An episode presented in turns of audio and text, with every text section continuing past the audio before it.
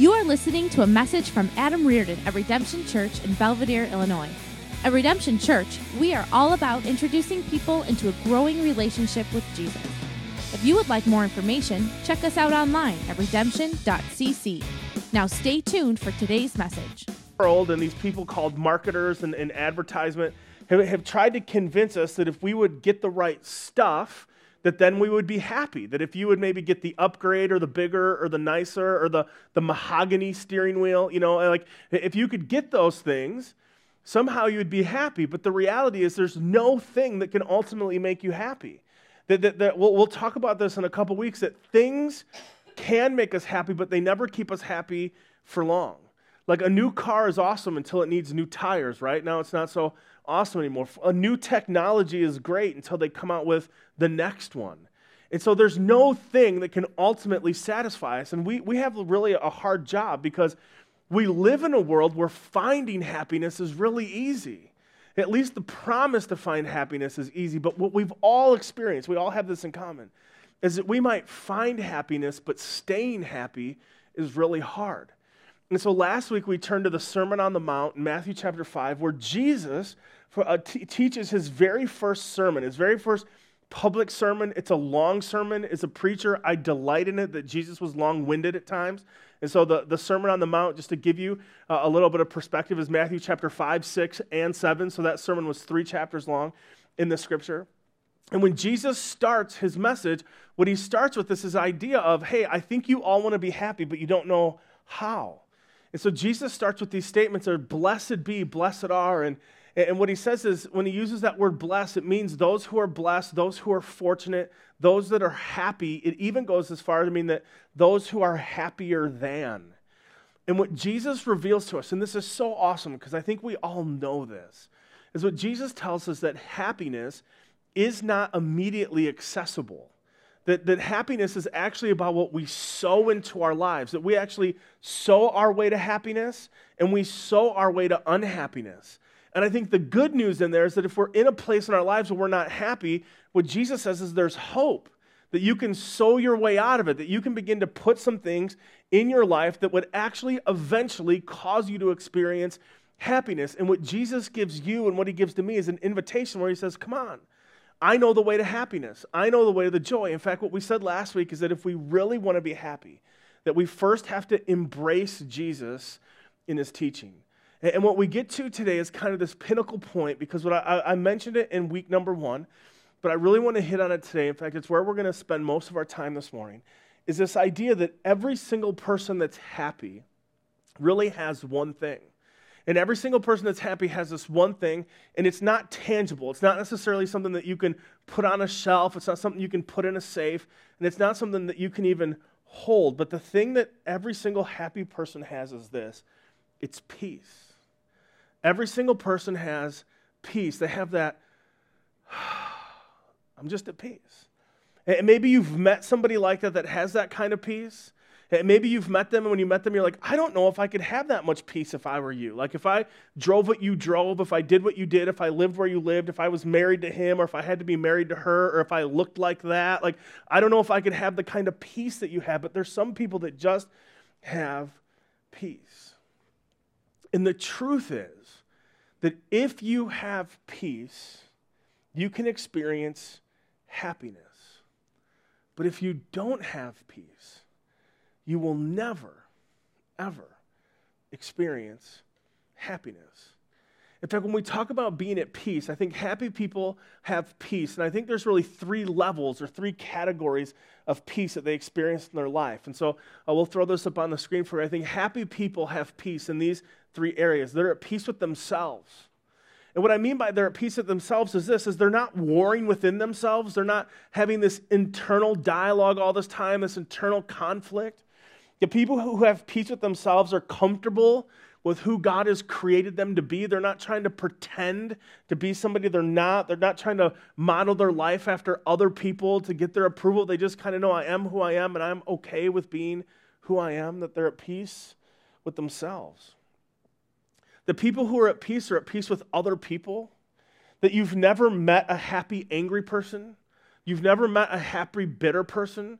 You've never met somebody that refuses to forgive other people who's really happy that people who are at peace kind of release anger, they release bitterness, they're not seeking revenge, they're not waiting on people to pay them back for offenses and things that have happened in their past, they're just kind of at peace. And maybe you've met some people who have peace in this area and you're thinking, you know, hey, if I were you, I don't think I would forgive them. And if I were you, I don't think I'd let go. And I'm actually kind of mad for you now. I might go beat up that person for you if you're not going to. But there's just some people that go, hey, I just have peace. And the, and the reason, right, the reason that people can have peace with themselves and peace with other people ultimately is because happy people are at peace with God. In fact, I really believe that when you make peace with God, God paves the way for you and I to experience peace in our lives. In fact, I would say it this way peace with God paves the way to peace with ourselves, and it equips us to make peace with other people. That peace with God really paves the way for us. This is crucial. Peace with God paves the way for us to have peace with ourselves and equips us to make peace with others. Now, we're not going to spend a, lot of time on this this morning, so I'm going to hit this quickly, but we'll talk about it later. Like when you have peace with God, you begin to realize that the God who created all things, like the one being, God Himself, who is the judge, the upholder of all things, when He forgives you, when He says, you know, the things that you've done, the, the sins that you've committed, I've forgiven them. The Bible says he, he throws them as far as the east is from the west. When you begin to understand that God has given you grace and forgiveness, you also begin to understand that you lose the right and the ability to hold on to things that God has refused to hold on to. That you and I lose the right and we lose the ability to hold on to things that God has said, no, that's covered, that's forgiven, that's gone. And it means that we don't have to dwell on our past, that our past no longer determines our future, that Jesus is the one that begins to define who we are and what's possible in our lives. And so as we begin to have peace with God, it actually gives us peace with ourselves. And that one of the big contributing factors to us not having peace with ourselves is really the things that have happened in our past. The things we regret, the things we wish we would have never done, the things that we hope people will never find out about us. That when we hold on to those things, when we let those things just stay front and center in our lives, it really causes us not to be at peace with ourselves. When we begin to realize that God has covered those things, that He's forgiven those things, that He's cast those things as far as from the east as from the west, that when God says, hey, I no longer hold those things against you, then we lose the ability to hold those things against ourselves. In fact, having peace with God equips us to have peace with other people because at the center of Jesus' teaching, right, the center of New Testament Christianity is this big idea that my love and my worship for God is also included in how I treat other people. That there's this idea all throughout the New Testament that says, hey, you should treat people the way that God your Father has treated you. That you're supposed to love God and love people. That because you've been forgiven, you can forgive. Because you've been blessed, you can bless. Because God is a servant, you can be a servant to other people. That you're supposed to do unto others as your heavenly Father through Christ has done with you. And see, when we begin to experience peace with God, it really does give us the ability to be at peace with ourselves and at peace with other people. Now, here's the big elephant in the room, right? If you say that we have to have peace with God, then that means that there's some sort of conflict. It means that if we need peace, then there must be something that's, that's in the way of that peace in our lives. And there is. And the big biblical word for that, the big thing that would put that conflict between us and peace with God, is this idea of sin. And so I want to talk about the most unpopular word in the Bible this morning sin. And I really want to talk about two types of sin. I want to talk about sin just on the big, huge macro level, bigger than you, like you're part of it, but it's not all about you. And then I want to talk about your sin and my sin this morning because we really have to address both. So let's talk about this, this the big the big word sin. Now the best way to think about this, the best way to understand uh, this is to think about a nation, okay? So maybe the best way to think about this big huge macro level sin is to think about the nation you were born into, okay? Now, I'm going to assume for a second all of us are United States citizens, okay? So that means if you think about that, you were born a United States citizen. Now, you might feel like that's not fair because it wasn't your decision, right? You didn't get to choose what nation you were born in. Like, you didn't get to somehow communicate to mom, hey, mom, I want to be an American or a Canadian or, hey, Mexico or somewhere warm sounds nice, right? You just were born. And when you were born, they filled out a birth certificate, and that birth certificate is now part of who you are. In fact, you are a United States citizen whether you like it or not. And what happens is, is you get all the benefits of being a United States citizen, and you also get all the consequences of being a United States citizen. And it wasn't anything you decided. And one of the things we, we kind of have to grasp with, or one of the things we grapple with, is things can be not fair and true. Like we as Americans really struggle with this. We think if things are not fair, then they cannot be true. But they can. There's all kinds of things in our lives that are not fair, but are true. And so, as an American citizen, you have both benefits and consequences. I, I want to talk about that for just a second. Like, there's some negative consequences with being a United States citizen. The, the, the first one is this for the most part, not everybody, but if you had to define us as a nation, one of the consequences of being a United States citizen is you speak one language, English, and you believe everybody else in the world should speak it, which is why you only speak one language, okay? Like I, heard a joke one time is, you know, what do you call someone that speaks two languages? Bilingual, you know? Uh, what do you call someone that speaks three languages? Trilingual. What do you call someone that speaks one language?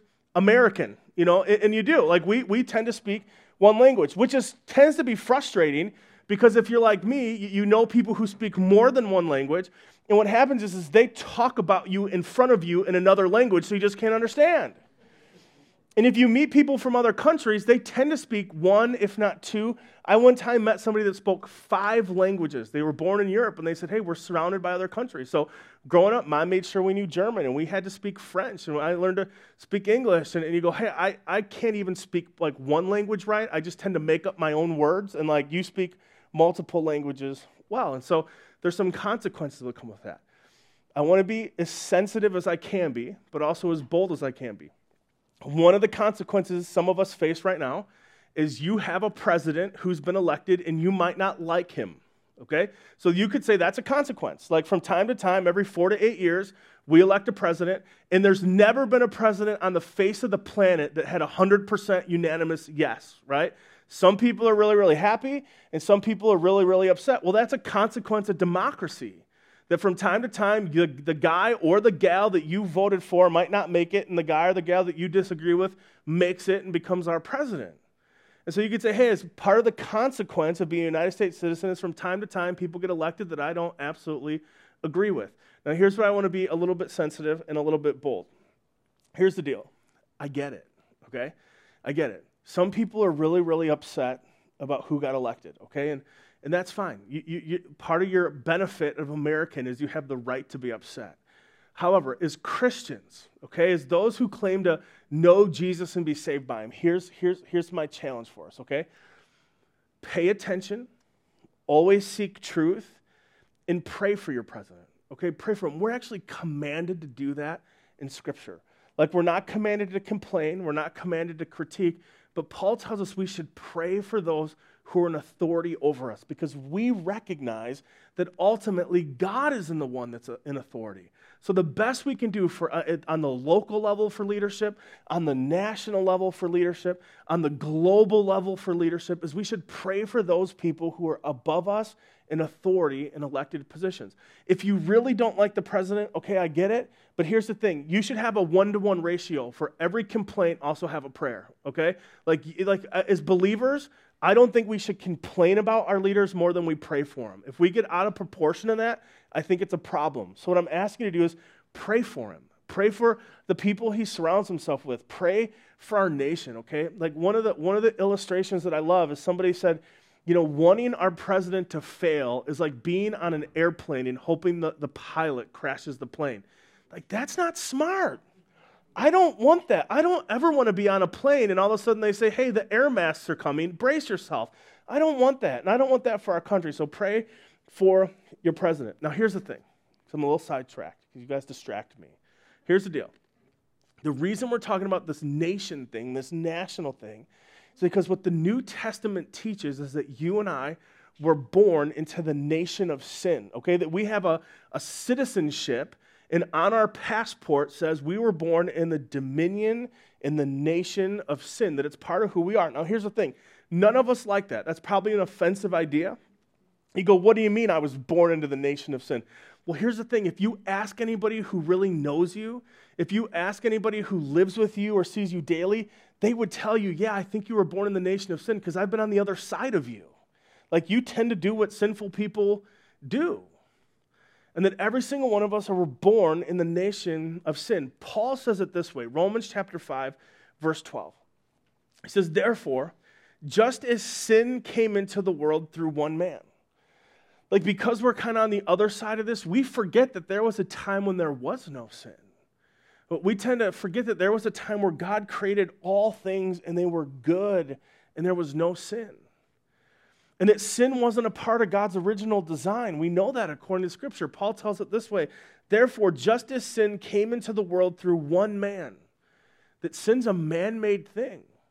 That the reason that we feel the effect of sin is because Adam and Eve sinned and rebelled against God. And he says, though it came into the world through one man, and death through sin, and so death spread to all men because all sin. That there's this big, huge national kind of idea that because Adam and Eve sinned, all of us are part of this nation of sin. And what Paul gives us is this really big idea that wherever sin shows up, death follows on its heels. That wherever there's sin, there's death. That's why it's possible for, possible for us to kill relationships. That when sin enters relationships, we can kill the relationship. That's why it's possible to kill marriages because when sin enters, death comes with it. That's why we can kill our relationships with our kids. That's why we can kill our careers. We can kill our health. Wherever there's sin, death follows. And that every single one of us on this big, huge macro level that we struggle with sin because it's part of who we are. In fact, maybe, maybe if you've ever uh, been around church for a long time, maybe you were part of a Sunday school class that had flannel graph, or I apologize on behalf of all Christians that if you ever received a track that looked like a $20 bill and so you picked it up and you thought it was money and then you picked it up and you're like, oh, this is a Jesus thing. And you really wanted to throw it away, but you're like, I can't throw it away because it's a Jesus thing. So then, like, you did the unspeakable and you went out to dinner and you left it as a tip for your waiter, which is a sin in itself because then they think they're going to get a tip and they realize they just got the track that you didn't want and that's not, you didn't tip them. Don't do that. That's a horrible way to evangelize to think, oh, look, they left me a tip. No, they didn't. They just left me literature. But here's the thing in that is a chart that looks like this. We have a picture we'll put up for you. I did not, I did not make this, I just uh, stole it. Uh, so here we go.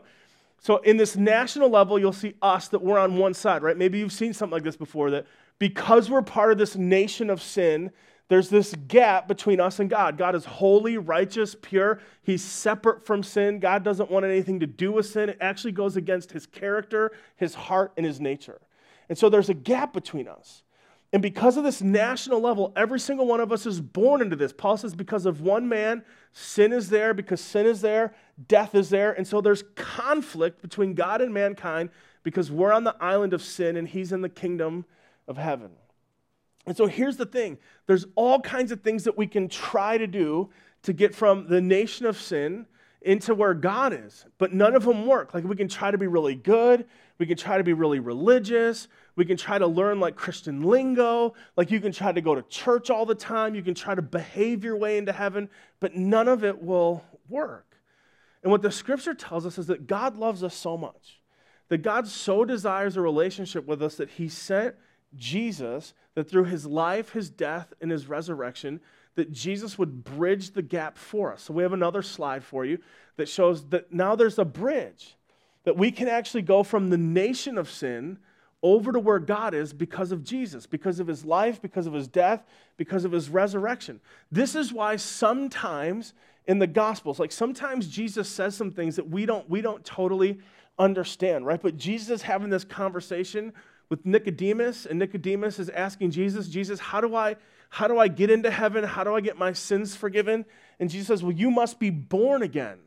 And Nicodemus is like, That sounds kind of hard, and I'm not sure my mom would want to do that. And Jesus goes, No, no, that's not, that's not what I'm saying. That Jesus says what happens is, is in order for us to go from the, the kingdom of sin, the nation of sin, into the kingdom of God, we have to be reborn. Like, we need a new identity. We need a new passport. We need a new citizenship. We need a new identity. We need to be made completely new so that we can get out of one nation or out of one kingdom into a new kingdom. And what the gospel tells us is that through Jesus' life, his death, and his resurrection, we could be forgiven of our sins, that our sins would be washed away, that our sinful nature would actually be dealt with, and we would receive the righteousness of Jesus so that we could join the kingdom of God. Now, all throughout the New Testament is this kind of language, but we tend to miss it. In fact, Paul is telling a church, a church in Colossae, all about it, and he says it this way in Colossians chapter 1, verse 13. He says, He, being Jesus, has delivered us. Now, for us, when we think about the word delivered, we think about the mail or we think about Amazon, right? Coming to your door when Jesus was talking to this first century people, when they heard the word delivered, they don't think mail or Amazon, they think being delivered from Egypt. Like they have a completely different picture than we do. And so when they say he delivered us, they're like, oh, he brought us out. Oh, he ransomed us. The word they would use is he rescued us. So he has delivered us from the domain of darkness. And so domain would be a kingdom, it would be a ruler that, that rules over with authority over his people. So he goes, so that Jesus has rescued us or delivered us from the domain of darkness and transferred us to the kingdom of his beloved Son, in whom we have redemption and forgiveness of sin. That on this big, huge national level that affects every single one of us, that if we want to move from sinful nature into having peace with God, what has to happen is we have to have a relationship with Jesus, a relationship in which we see him as our king and as our savior. Paul gives us the instructions. He goes, Listen, if you want to do this, if you want to be at peace with God, here's how. Romans chapter 5, verse 1 and 2. He says, Therefore, since we have been justified by faith, we have peace with God through our Lord Jesus Christ. Because there's only one way to do it. The only way that you can truly experience peace with God is to enter into a relationship with Jesus where you believe in Him, where you put your faith in Him as your Savior. And the big word that He uses is justified. And the word justified isn't a word that we te- technically use all the time, but it means to be declared righteous. It would be like standing before a judge who can say guilty or innocent, and because the judge says innocent, you're innocent. He claimed it, He spoke it over you, it is now true of you.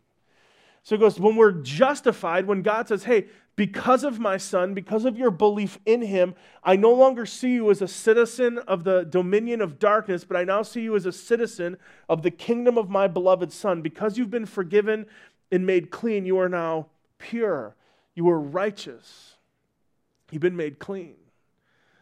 See, what's funny about that is you go, hey, Paul, I don't, I don't know if you should say that about me. You, you've not met me. You, you don't know what I struggle with. I think what Paul would say to you and me is say, I don't have to know you. If God has declared you justified in his son, then you are justified in your son. He goes on, verse 2 Through him we have also obtained access by faith into this grace in which we stand and we rejoice in the hope of the glory of God. Now, I want you to see this. Paul says, You have access by faith. It's not access by good works, it's not access by trying really hard. It's not access by getting really religious. It's not access by wearing church clothes. It's not even access by going to church 52 times a year. It's access by faith in Jesus. There's one way to get access, there's one way to get peace, there's one way to get salvation. And the way we would say it, maybe the way we would summarize it is like this Peace with God begins with faith in Christ. Peace with God begins with faith in Christ. That if we really want to have peace, listen, uh, we have to get this. If we really want to have peace with God, it begins with faith in Jesus. And like some of us have been trying so hard to get God's approval. Some of us have been trying to behave our way. We've been trying to talk our way or serve our way or give our way. We've just trying to, bring, to get to God. And Paul goes, no, no, no, no. Good works don't matter unless your heavenly Father has declared you righteous. Your goodness doesn't matter unless your heavenly Father has declared you good. Trying to talk like you're saved doesn't matter unless your heavenly Father has deemed you saved. And peace with God begins with faith in Jesus. That Jesus deals with this big, huge sin on a national level, that he would actually remove us, he would erase our citizenship and the dominion of darkness and give us a brand new passport, a brand new identity, a brand new place, and it's the kingdom of God.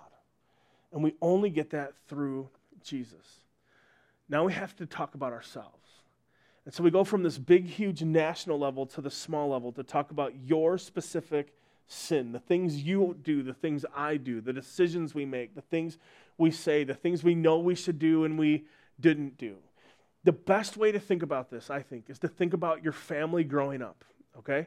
So think about your family growing up because here's what happened, and I know it happened in my life, okay? So I know it probably happened in your life. And if it didn't happen when you were a kid, if you're a parent now, it's happened. And if you are like in the teenage years, 20 years, it's happening, okay? So, so just follow me. But here's the thing you were in your family, and at some point, you began as a child to have conflict with your parents. I think they call that high school, okay? But at some point, you begin to have conflict with your parents. And the reason you begin to have conflict with your parents, you've either experienced this, you're going to experience it a parent, or you're experiencing it, is because you want to do something, and your parents give you the answer you don't want to hear, and the answer is no. And so what happens is, is because you want to do something and your parents stand in the way of you doing that thing, what you begin to think is that your parents are the enemy. Okay? And so what happens is you miss out on the peace. And all of a sudden there's friction. And listen, as a parent, you've experienced this, right? I, I have young kids and I've experienced this that I can choose to do one of two things. I can choose to do what is right for my children knowing that it will disrupt the peace in our home. And the reason it'll disrupt the peace in our home is because they won't like it, because they'll be mad about it. They'll be mad at me about it. Or I can choose to say yes and save the peace, but know that sooner or later it will cause trouble down the line for them. And we've all experienced this. That as a parent, you can tell your child yes, or you can tell your child no. And depending on your answer, depending on what you do, it could wreck the peace in your home. And the tension that every single one of us face as parents is do we do what's best for them and sacrifice the peace? Or do we keep the peace and say yes and know that there will be trouble for our children down the line? Now, in high school, you experienced this, right? Because you had friends whose parents said yes to everything.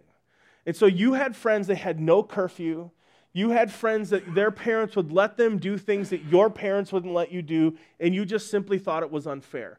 But Billy can do it, and she can do it, and how come they? And they don't have to be home by 11.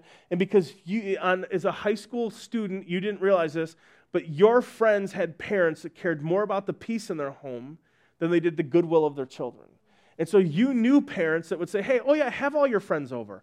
Oh, you want the credit card? That's fine. Oh, you don't want mom and I to be home while you have your friends over? That's okay. We'll leave. Oh, you don't have to clean up after yourselves. Just have a lot of fun. I just want you to have fun. I want your friends to have fun. I don't even think your friends are good people, but the house is yours. Mom and I will be gone for a while. Call us if you need anything. You had friends that had parents like that. And you were upset because your parents weren't like that. Your parents were like, you can have two friends over, you'll buy your own pizza, I want to know what movie you're going to watch, and mom and I are watching it with you. And you just simply thought that was unfair. But here's what's true about every single good parent every single parent, their love is too strong to simply go along. Their love is too strong to simply go wrong. That your parents go, hey, hey, hey, like, mm, no, this won't go good for you, so I'm, I, I just can't go along. I love you too much. And the reason I tell you all about this, we talk about this, is because God's love is too strong to simply go along in your life and my life. That what Jesus tells you and me, what he tells us in the scriptures, is that, that we'll never fully comprehend who God is and what he's like. That how in the world could our limited, infinite mind truly understand God who is creator, eternal, limitless, infallible. Like he created like 5,000 different types of bugs, you know, like just like there's like 5,000 different types of beetles. And like we're going to understand that guy. And what Jesus says is here's the best way to understand God who you'll never fully understand. Understand him is a good, perfect, loving heavenly Father. That the way you should think about God is as a heavenly Father who loves for you. A God that loves you so much that he can't simply go along. A God who will say yes to some things and say no to some things.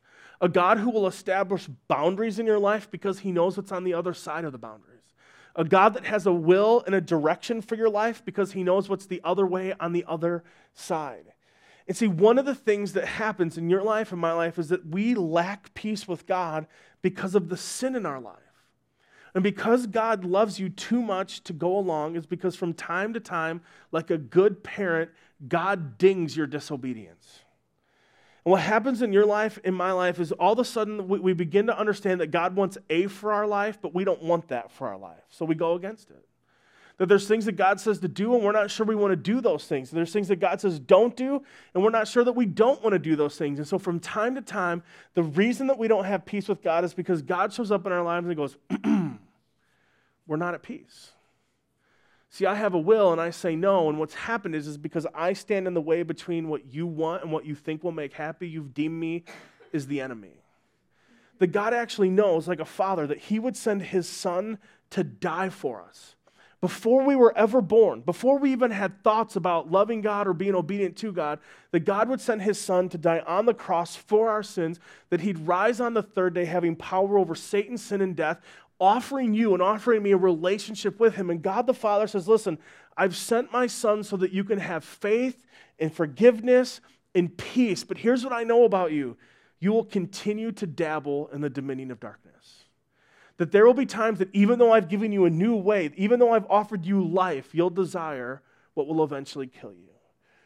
And what God knows about you and what He knows about me is just like we did to our parents. There's times we think, God, you're my enemy. God, you stand in the way of my happiness. God, I have to get around you to get what I want. And the good news about God is He knows that. And He doesn't cross His arm, He doesn't turn His back from us. He just knows that there won't be peace until we turn around and come back. And that one of the pictures Jesus gives us of our Heavenly Father is that He's a Heavenly Father that waits upon His children to come back. And see, the reason that some of us don't have peace with God isn't because it's on the big national level, that's already been dealt with. The reason that some of us don't have peace with God is because there's this personal stuff going on. We're just kind of not sure that we want to go where He wants to go and do what He wants to do. In fact, John says it this way. We've been talking about John a lot this Christmas season. And John, who knew Jesus best, John, who knows things that you and I still have questions about, John, who experienced Jesus in ways that, that we, we only could hope to experience, he says it this way. He's an old man when he writes First John. He's an old man and he's recording this stuff for us. So First John chapter 1, verse 6. He's talking about our relationship with God. He says it this way If we say we have fellowship with him, I want you to see what John talks about. He uses this word fellowship. It's, it's about relationship, intimacy, that we're, he is with me and I am with him. He goes, that's what the relationship's supposed to be. It's supposed to be about fellowship. He says, if we say that we have fellowship with him, being God, while we walk in darkness, we lie and we do not practice truth. You go, come on, John, that seems, that seems kind of harsh. And I think John goes, yeah, I'm an old man. I don't have time to play around. Here's the deal I was with him. Like if we say we have relationship, if we say we have peace, if we say we have relationship, but we choose not to walk with him, if we choose to walk in darkness, then we lie. Because we're not practicing the truth. Because we're not walking in fellowship, because we're not holding his hand, we've chosen to let go and rebel against him. And John says, I, I just don't want you to lie to yourself. If you're not walking in fellowship, if you're walking in darkness, then you lie. And the problem isn't God, the problem's us. And our Heavenly Father desires for us to have peace with Him. And God loves you and He loves me so much that he's, His love is so strong that God never says, Yeah, whatever. Just do what you want to do and I'll be here. That God, from time to time, tells us no. And from time to time, He calls out our sin so that we would see it for what it is and return to Him. In fact, John says it another way. 1 John chapter 4, verse 20. He says, if anyone says, I love God, and hates his brother, he is a liar. For he who does not love his brother, whom he has seen, cannot love God, whom he has not seen. Now, this is important because here's what John's saying John is saying that you and I cannot hurt and hate others and at the same time have peace. Because you can't do it. He goes, if your peace is about your relationship with God, then listen, you have to know that to be at peace with God, you also have to be at peace with yourself and others. And you can't claim to have peace with God if you hate and hurt other people. You can't do it. Like, those aren't in the same realm of possibility that you can't hate and hurt other people and say, Yes, I have peace with God. Yes, I have peace with others. And yes, I have peace with myself. That peace with God begins with faith in Christ. And when we use that word faith, what we mean is to put our weight in, to put our trust in, to put our confidence in who He is and what He's done for us. That to say, I put my faith in Jesus means I put my trust in His works and what He's done and not in my works and what I've done. I think the gospel writers would tell us that this is how we are born again, that we put our trust in Jesus and ask Him to forgive us for our sins. And I'm going to give you an opportunity to do that today. But at the same time, I also know the crowd well enough here to know that most of us in the room have already done that. That when you were a child or when you were at camp or with your parents at a young age, maybe you went to church or were part of a youth group or uh, maybe, maybe for some of us, if we were totally honest, we'd be like, I, have prayed that prayer and I've asked forgiveness not once, but like a hundred times in my life because I just want to be sure. And see, maybe one of the reasons we, we do that so often is because maybe some of the reasons we don't know for sure is because what happens is, is we're in, but we still don't have peace. And maybe the reason we don't have peace is, is not because we don't have faith, but it's because we're not walking in faith with Him. See, our peace with God begins with faith, but peace with God is sustained by submission to Christ that I talk to believers all the time that go, I'm not sure I'm in. I don't know if it took. I don't know what I need to do. And you go, no, no, you've been saved. Like when the judge has deemed you justified, there's nothing that makes you unjustified, that he's justified you. The problem is relationship. The problem is obedience. The problem is following.